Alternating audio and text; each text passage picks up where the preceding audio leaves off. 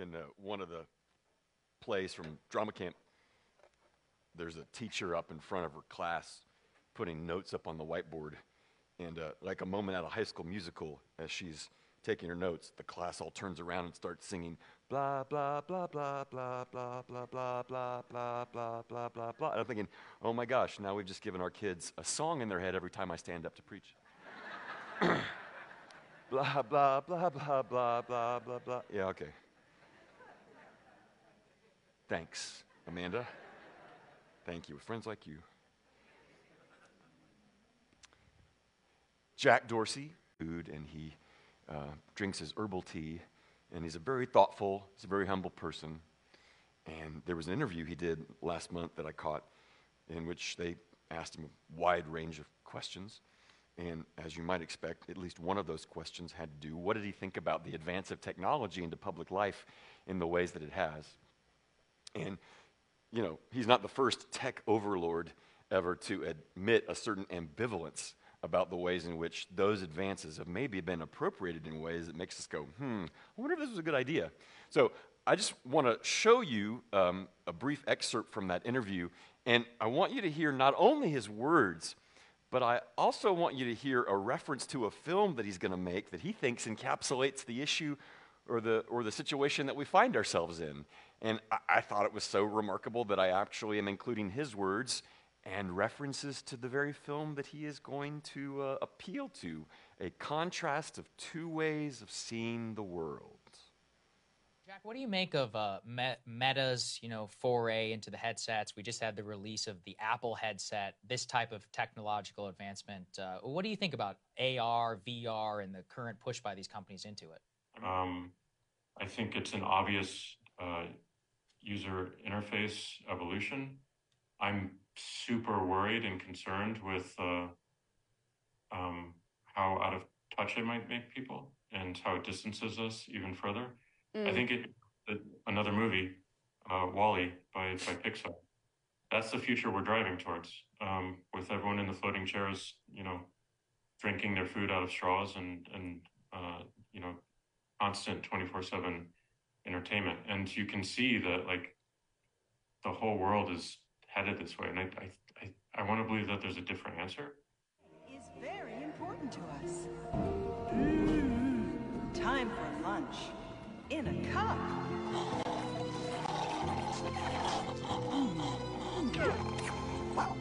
Feel beautiful. It's the new year. Stunning, right? I know, honey. Men. Attention, Axiom shoppers. Try blue. It's the new red. Ooh.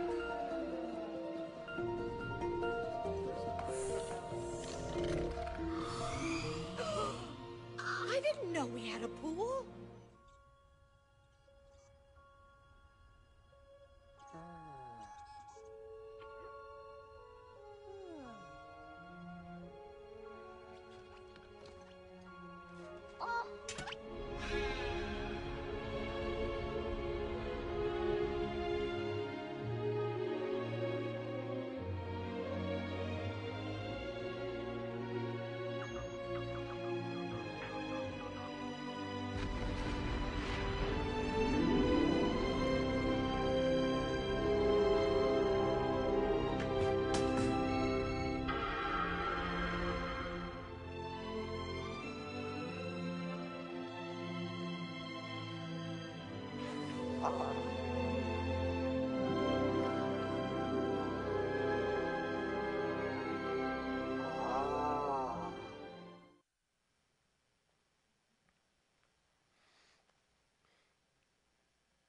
what Jack Dorsey is saying, and I think why he appeals to that movie from 2008, is that the more attached we become to our technology, the more detached we come, become from other things, detached from the fullness of what is, from, from the fullness of who each other is, from the fullness of being able to face life as it comes to us. and what you see documented in just that, that little mashup of two scenes of everyone sort of life mediated, life delivered, life constrained. That's, that's one way. And then there's WALL-E, who Andrew Stanton was the director of that film, and when he won the Academy Award for it, he said, You know what that story's about? That's the story about someone who can see the beauty in everything. Unmediated, unconstrained. Two versions of how to live, two versions of what it means to be connected to our world. We have been in a series for several weeks now asking ourselves, what does it really mean to believe in the Holy Spirit? Like, that's not a small question. And what you say about that and what you think about that says a lot about how you understand the Lord. It says about I do. And it might be tempting, even in thinking about the Holy Spirit, the Holy Spirit, that's, that's the name to which He is given, that the Holy Spirit is all about your moral life that the Holy Spirit is the moral police. No, no. Oh. Look, we will talk further in, in the weeks to come about how the Holy Spirit is indeed interested in our moral life. But I want to suggest to you today that there's actually a broader, deeper set of concerns that the Holy Spirit has for those in whom He dwells. And it has a lot to do with the contrast in what you saw right here. You know what you saw two versions of? What does it mean to be happy? And what does it mean to have hope? And hope is the ability to face what comes your way and to persevere. Well, I think those two versions set us up nicely for what I believe is what the Holy Spirit is out to uh, entertain for us today. He has a great deal of concern for what, what it means for us to be happy. You might be surprised to hear that but he also has a great deal about what does it mean to live in hope. We want to consider the Spirit's role in our happiness and in our hope. And we're going to listen a little bit more to what Paul has to say about the Holy Spirit in Romans 8. We're going to focus on the back half of the text, but we're going to get a running start by where we started last week. So I wonder if you might stand. We're in Romans chapter 8 again.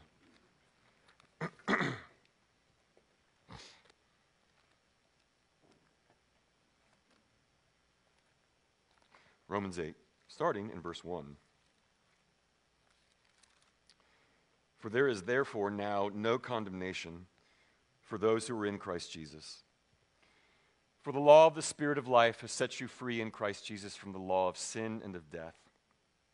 For God has done what the law, weakened by the flesh, could not do. By sending his own Son in the likeness of sinful flesh and for sin, he condemned sin in the flesh in order that the righteous requirement of the law might be fulfilled in us who walk not according to the flesh, but according to the Spirit. For those who live according to the flesh set their minds on the things of the flesh, but those who live according to the Spirit set their minds on the things of the Spirit. For to set the mind on the flesh is death, but to set the mind on the Spirit is life, peace. For the mind that is set on the flesh is hostile to God, for it does not submit to God's law. Indeed, it cannot. Those who are in the flesh cannot please God. You, however, are not in the flesh, but in the Spirit, if in fact the Spirit of God dwells in you. Anyone who does not have the Spirit of Christ does not belong to him. But if Christ is in you, although the body is dead because of sin, the Spirit is life because of righteousness. If the spirit of him who raised Jesus from the dead dwells in you, he who raised Christ Jesus from the dead will also give life to your mortal bodies through his spirit who dwells in you. This is the word of the Lord. Thanks be to God. You may have a seat.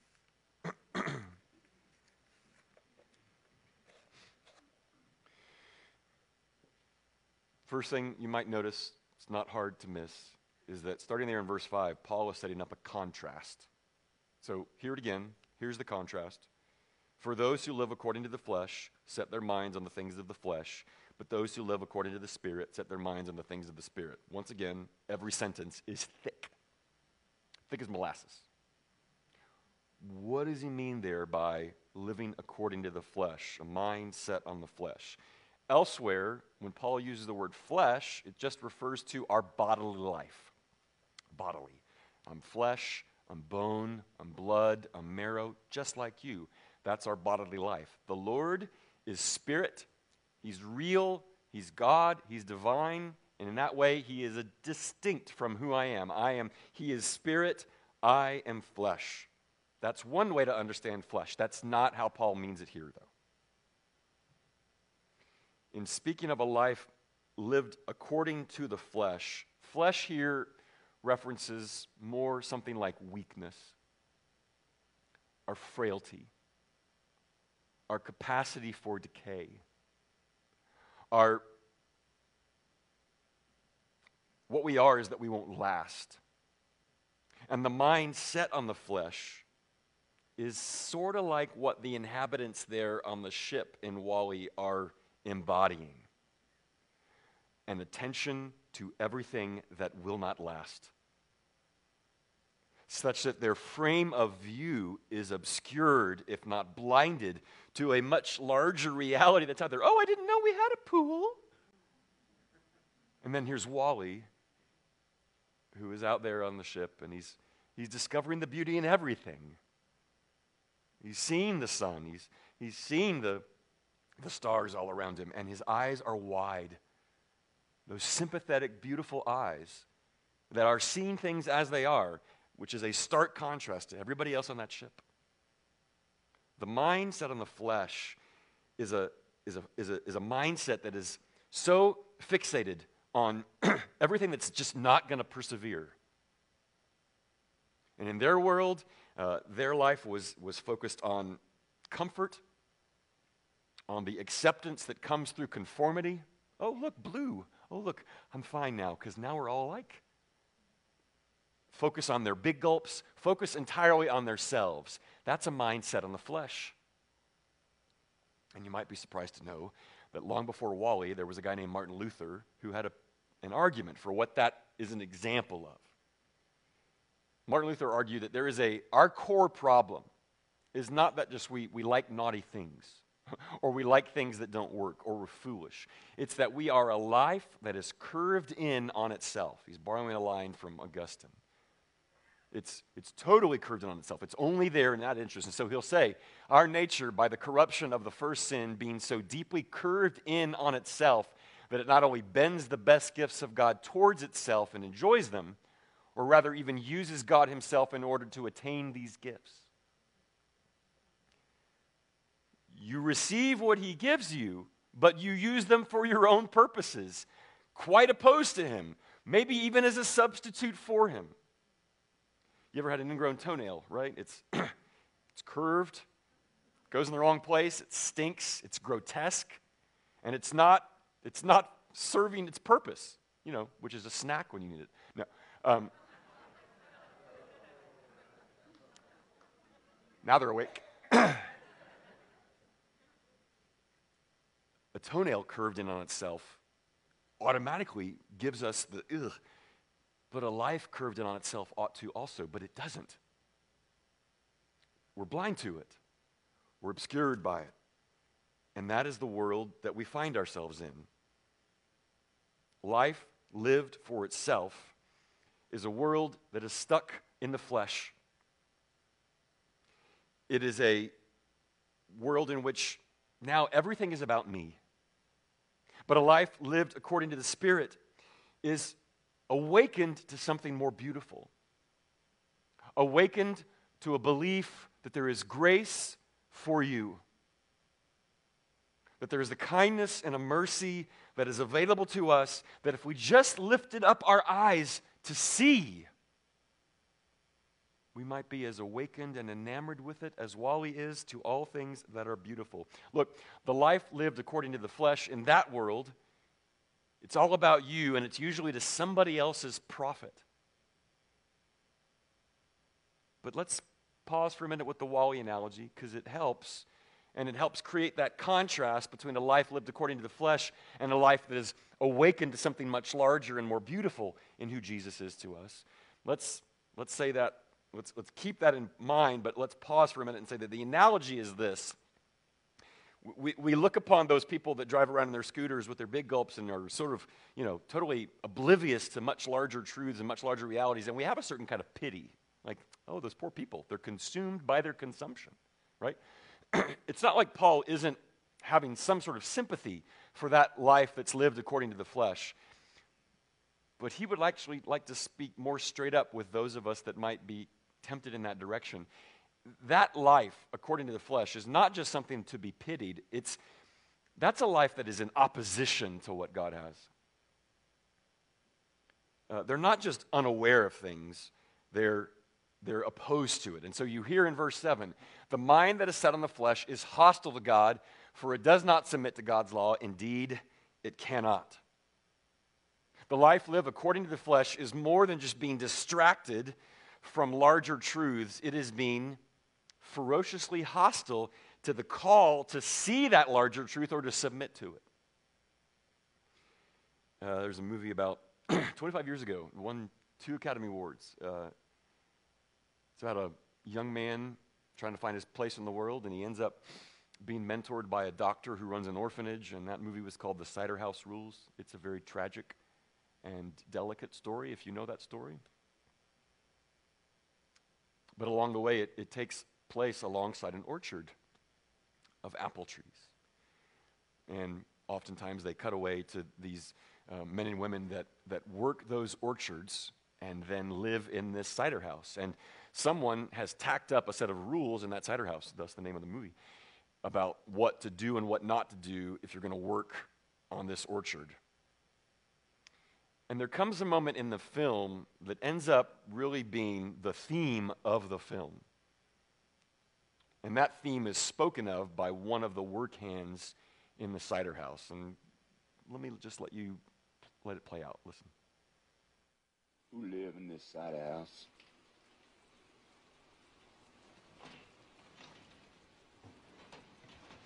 Who grinding up those apples? Pressing that cider. Cleaning up all this mess. Who just plain live here, just breathing in that vinegar? Well, someone who don't live here made those rules. These rules ain't for us. We the ones supposed to make our own rules. And we do. Every single day. Ain't that right, Homer? That's right. Well, why don't you burn them rules in the stove? Go ahead, Homer, do it.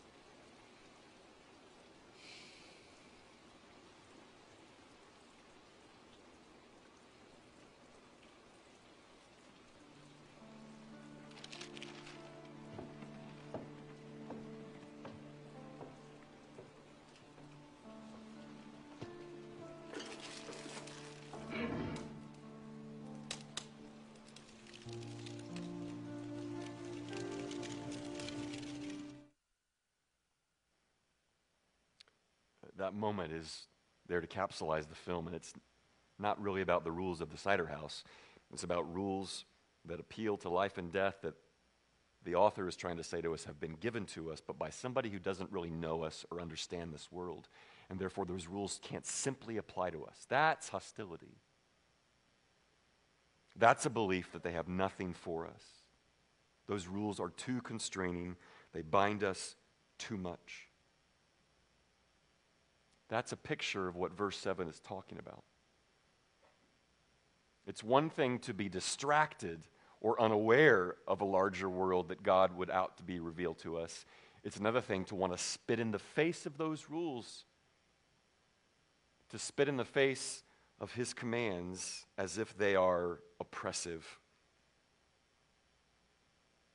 That's art. Uh, but that art plays itself out in life. There's a, a university in Texas uh, that shall remain nameless because I wouldn't want to embarrass Karen Whiting. Um, where there's a, there was a reading assignment given by an English professor, and uh, from that reading assignment, an essay would be written. And the reading assignment happened to be from the New Testament. It happened to be from the Sermon on the Mount in Matthew 5 through 7. Everybody had to read the Sermon on the Mount, and then they had to give a responsive um, essay to that. And uh, so she starts to get the, the essays back. And, you know, um, with all due respect to the 20 somethings in the world and in our room, there's a, a sense in which you read old, ancient ideas, and maybe your first response is to go, they're just old and ancient and they no longer apply. There's no wisdom there. And so she began to grade some of those papers, and, and some of that kind of eh, was coming out there. But then she realized, no, it was actually broader than that. And, and so um, along the way, um, and I'm, I'm going to quote several of the actual responses from the essays that she received. Um, we don't have their pictures, so we put up the next best thing to. what? This is important. Don't laugh. Um, one, per, one student said, The stuff the churches preach is extremely strict and allows for almost no fun without thinking it is a sin or not. And another student writes, I didn't like the essay Sermon on the Mount. It was hard to read and made me feel like I had to be perfect. No one is. And then, uh, thirdly, uh, the things asked in this sermon are absurd. To look at a woman as adultery, that's the most extreme, stupid, unhuman statement that I have ever heard. Okay, I'm not dissing on college students. I once one was, right? But what you hear in that is not, you know, gosh, well, what an interesting set of ideas. I don't know that I agree with them, but they don't really, I don't see how they fit in today's life. No, this was a stupid, so stupid, right? Um, hostility.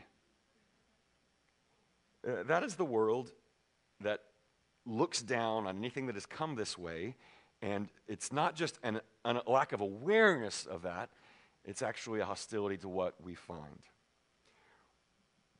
What is the Holy Spirit and a life living according to the Spirit is like? It is, it is awakening us, awakening us to the possibility that there might be at the bottom of all things grace and then softening our hearts to believe that God has a right to have a claim on us through his son. That is a life lived according to the Spirit.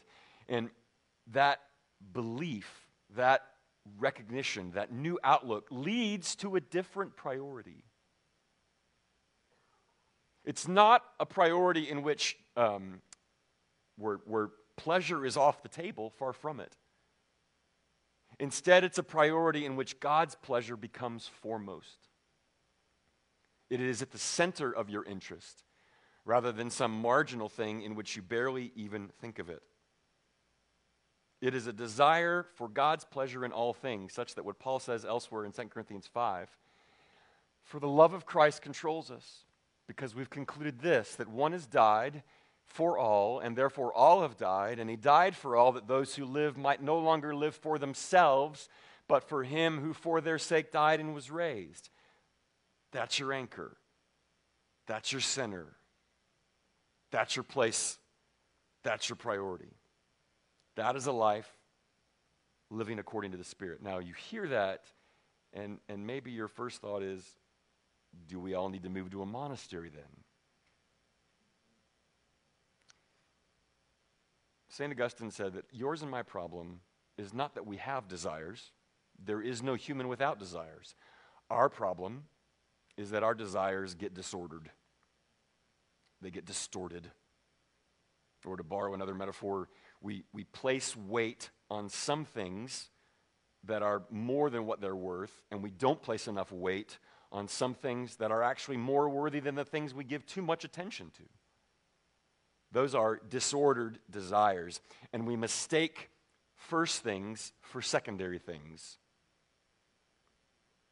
And the reason I use that word, first and secondary, is because I'm going to borrow a line from C.S. Lewis. You've heard this before. It's probably worth hearing again about understanding the difference. He, he says this The woman who makes a dog the center of her life loses in the end not only her human usefulness and dignity but even the proper pleasure of dog keeping. It's a glorious thing to feel for a moment or two that the whole meaning of the universe is summed up in one woman. Glorious so long as other duties and pleasures keep tearing you away from her. But clear the decks and arrange your life, that you will have nothing to do but contemplate her, and what happens? He doesn't even finish the sentence because he knows. That's the examples he gives of first things and second things getting mistaken. And so here's the principle that he's trying to oh, um, uh, lift for us. Every preference of a small good to a great or a partial good to a total good involves the loss of the small or partial good for which the sacrifice was made. You can't get second things by putting them first. You can get second things only by putting first things first.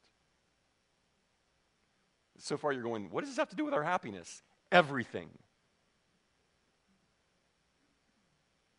Happiness comes through all sorts of things. But if you place all of your happiness, all of your weight on your accomplishments, on your relationships, on how you're received, on what you do, on the resume that you have, you have made second things first things. And what he's arguing is that when you do that, you are sacrificing your ability actually to find pleasure in those good things because you have demanded too much of them. If you make a spouse your only reason for living, you have placed too much weight on them that they can bear.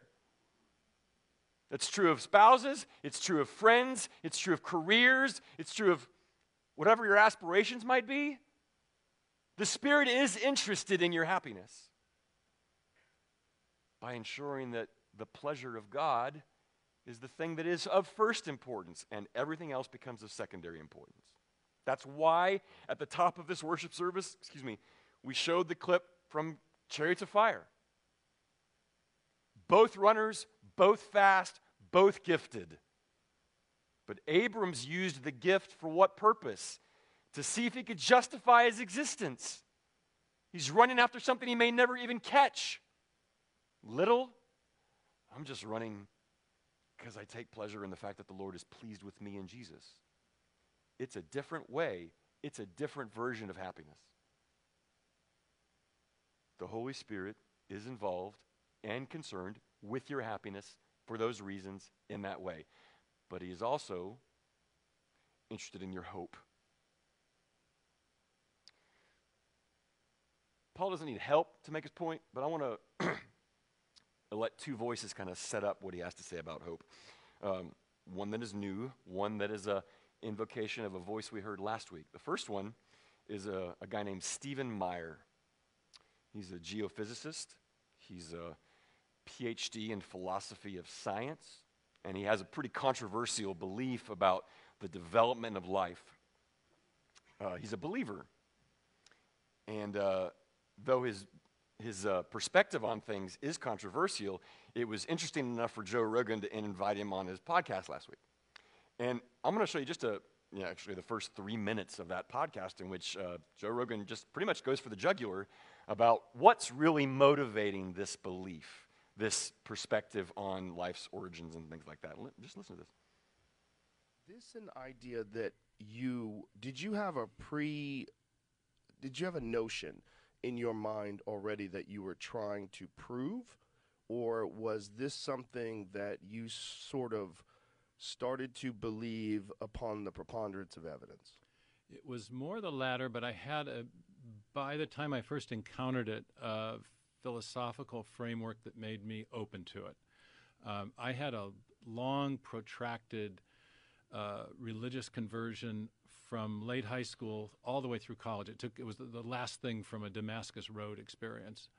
And uh, how did it happen? It was a, a, process of philosophical deliberation. It was not really based on science initially. I started having weird existential questions when I was 14 years old after I'd broken my leg in a skiing accident, and mm. st- questions like, "Well, what's it going to matter in 100 years?"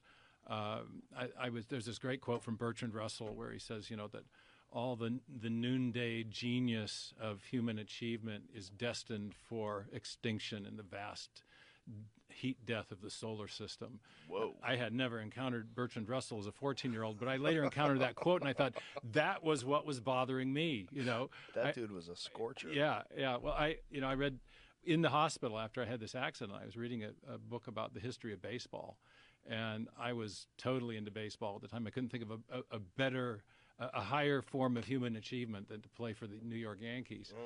And yet, all the stories of the great baseball guys ended the same. You know, they they were recruited by uh, scouts who saw their talent. They came up to the big leagues. They uh, amassed records. They won a certain number of World Series, and then you know if they were really great, uh, they go to the Hall of Fame and retire at 38. And then what?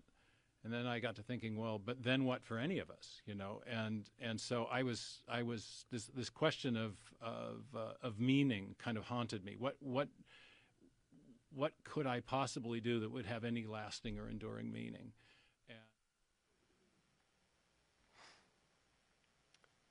the sun will die. It will supernova and turn into a white dwarf. Your, your baseball career can end at any given moment, maybe even end up to age 42. And he's having this moment where he's realizing, boy, I can fill my life with all manner of accomplishments, but and if there's nothing more than that, if my sense of meaning is just sort of my own creation that dies with me and there is nothing else, then like really what's the point?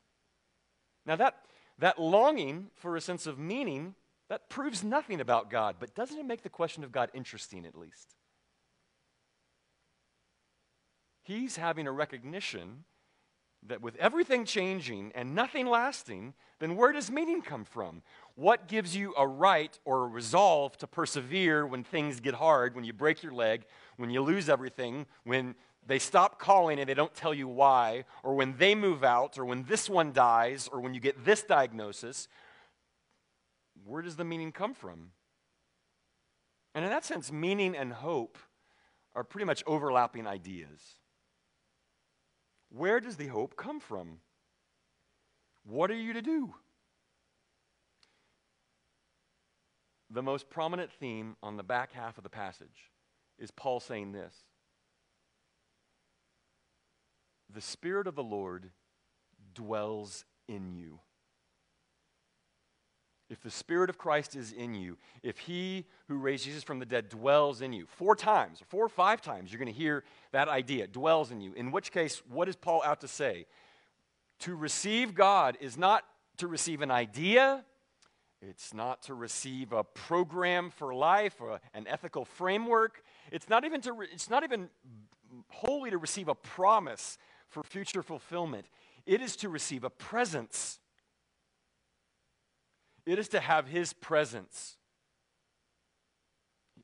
The, Spirit becomes an agent, an influence.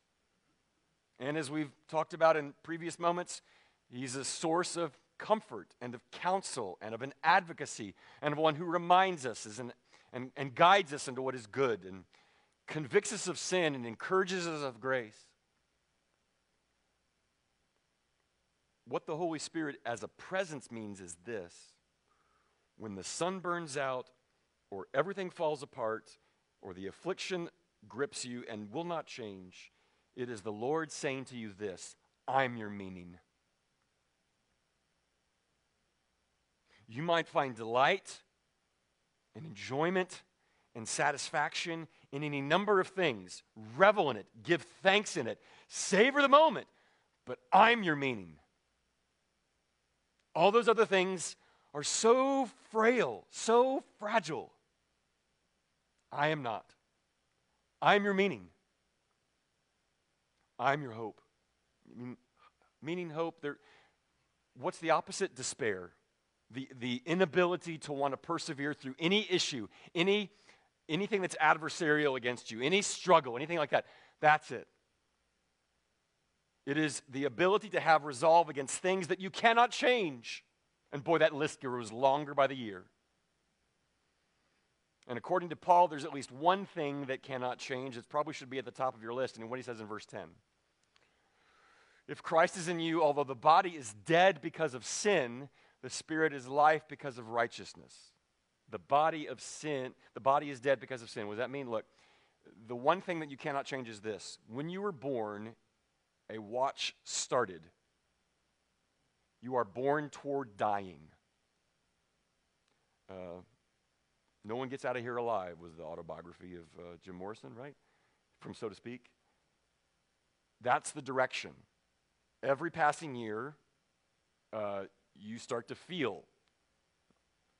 Um, with every passing year, you become a little less operative than you were before. It's in that direction. That's the trajectory, and it's unavoidable. And in a moment like that, you feel like, well, what's the point? The Spirit is the one who says, there is life.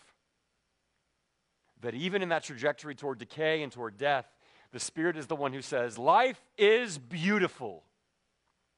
Life is wondrous because of the righteousness of God. God is righteous, God prevails, His righteousness is worth living for. That's the Spirit's presence in you to say, This is worth it. Yes, your body is decaying, but the Spirit who dwells in you, yeah, life is worth it too.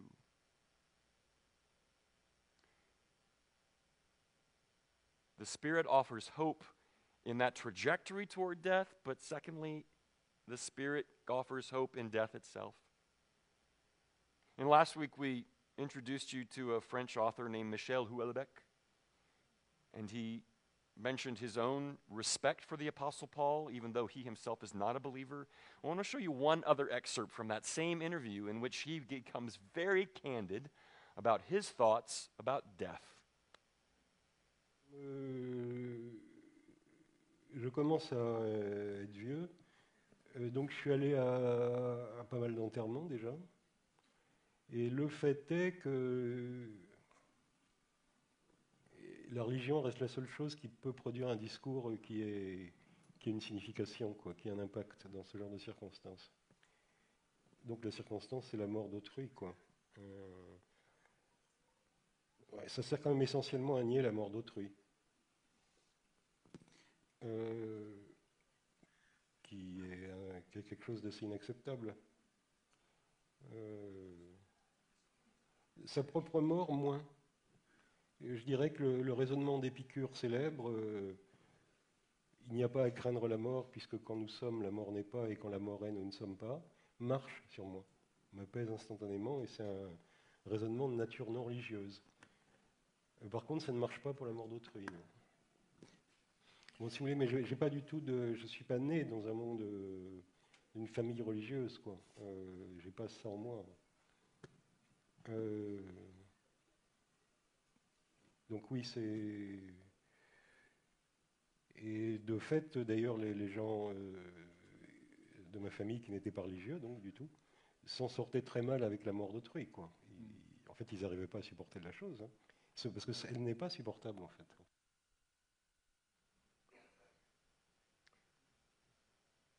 You can't get to the place where you can say, I believe in God, but I can sure have respect for those that do embrace that because when it comes to facing death, there is something available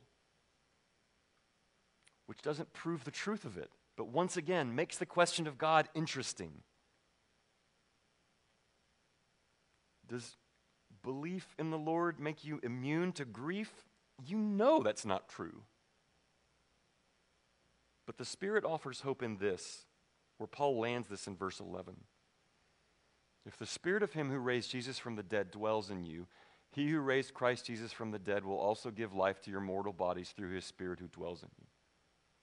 In other words, if the spirit has already showed himself capable of raising Jesus from the dead, at some unspecified time known only to the Lord, he is capable of doing the same for anybody in whom the spirit dwells.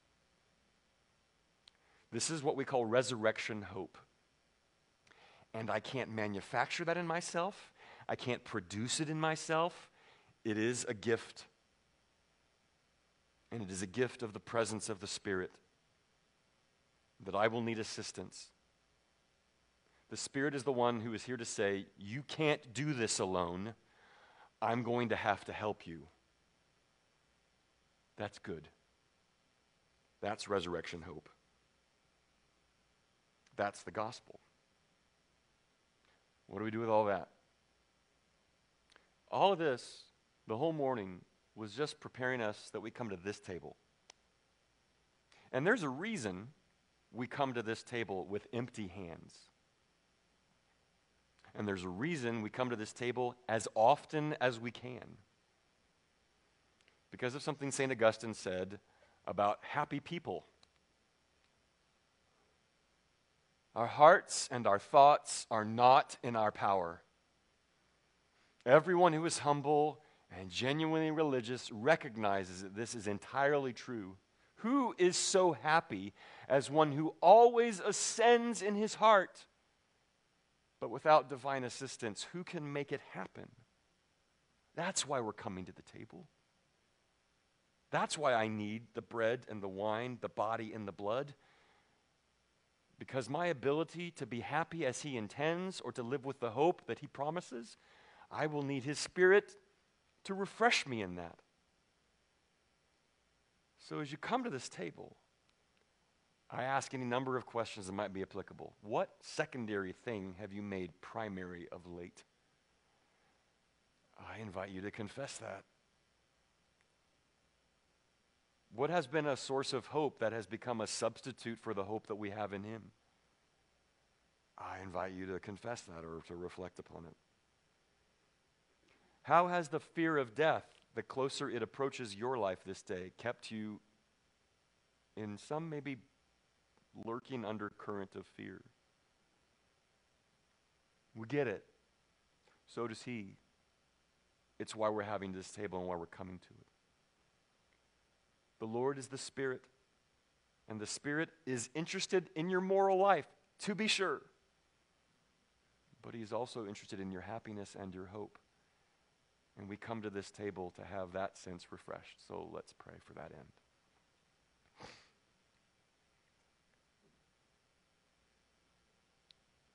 Father, we how many times we come to this table and still wonder what are we doing and what is this for and what experience should we hope for and Father, we just come with empty hands. And we're, we're coming as often as we can just because you said we should, and so we are. But we ask that you would help us to see what secondary things we've made primary, what things we thought would be a substitute for you that are not,